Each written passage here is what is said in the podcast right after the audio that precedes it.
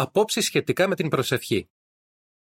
Όταν προσεύχομαι, νιώθω σαν να είναι ο Θεός στο πλάι μου, να μου κρατάει το χέρι και να με καθοδηγεί όταν είμαι σε αδιέξοδο. Μαρία. Η γυναίκα μου πέθανε αφού πάλεψε 13 χρόνια με τον καρκίνο. Θυμάμαι ότι μέσα στον πόνο μου προσευχόμουν στον Θεό κάθε μέρα και ένιωθα ότι όντως με άκουγε. Αυτό με ηρεμούσε. Ραούλ. Η προσευχή είναι ένα υπέροχο δώρο του Θεού προς τους ανθρώπους. Άρνε. Η Μαρία, ο Ραούλ, ο Άρνε και πολλοί άλλοι θεωρούν την προσευχή μοναδικό δώρο. Νιώθουν ότι με την προσευχή μπορούν να μιλούν στον Θεό, να τον ευχαριστούν και να ζητούν τη βοήθειά του. Πιστεύουν ολόκαρδα την ακόλουθη διαβεβαίωση της Αγίας Γραφής όσον αφορά την προσευχή στον Θεό. Έχουμε την εξής πεποίθηση προς Αυτόν. Ό,τι και αν ζητάμε σύμφωνα με το θέλημά Του, Αυτός μας ακούει.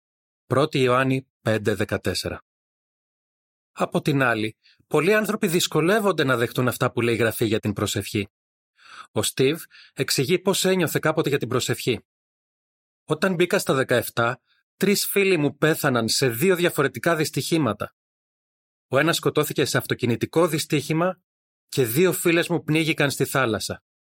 Τι έκανε ο Στίβ; Προσευχόμουν στον Θεό και τον ρωτούσα γιατί έγιναν όλα αυτά, αλλά δεν έπαιρνα απάντηση.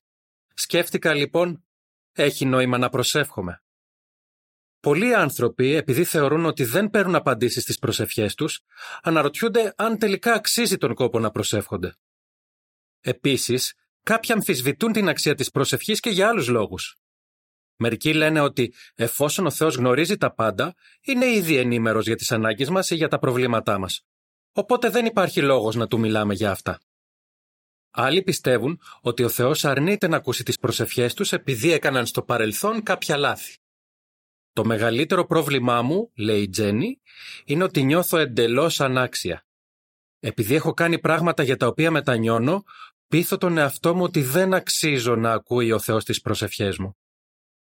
Εσείς τι πιστεύετε για την προσευχή; Αν είχατε ποτέ παρόμοιες ανησυχίες ή αμφιβολίες σχετικά με την προσευχή, να είστε βέβαιοι ότι στη γραφή θα βρείτε τις απαντήσεις που αναζητάτε. Η γραφή είναι αυθεντία στο ζήτημα της προσευχής.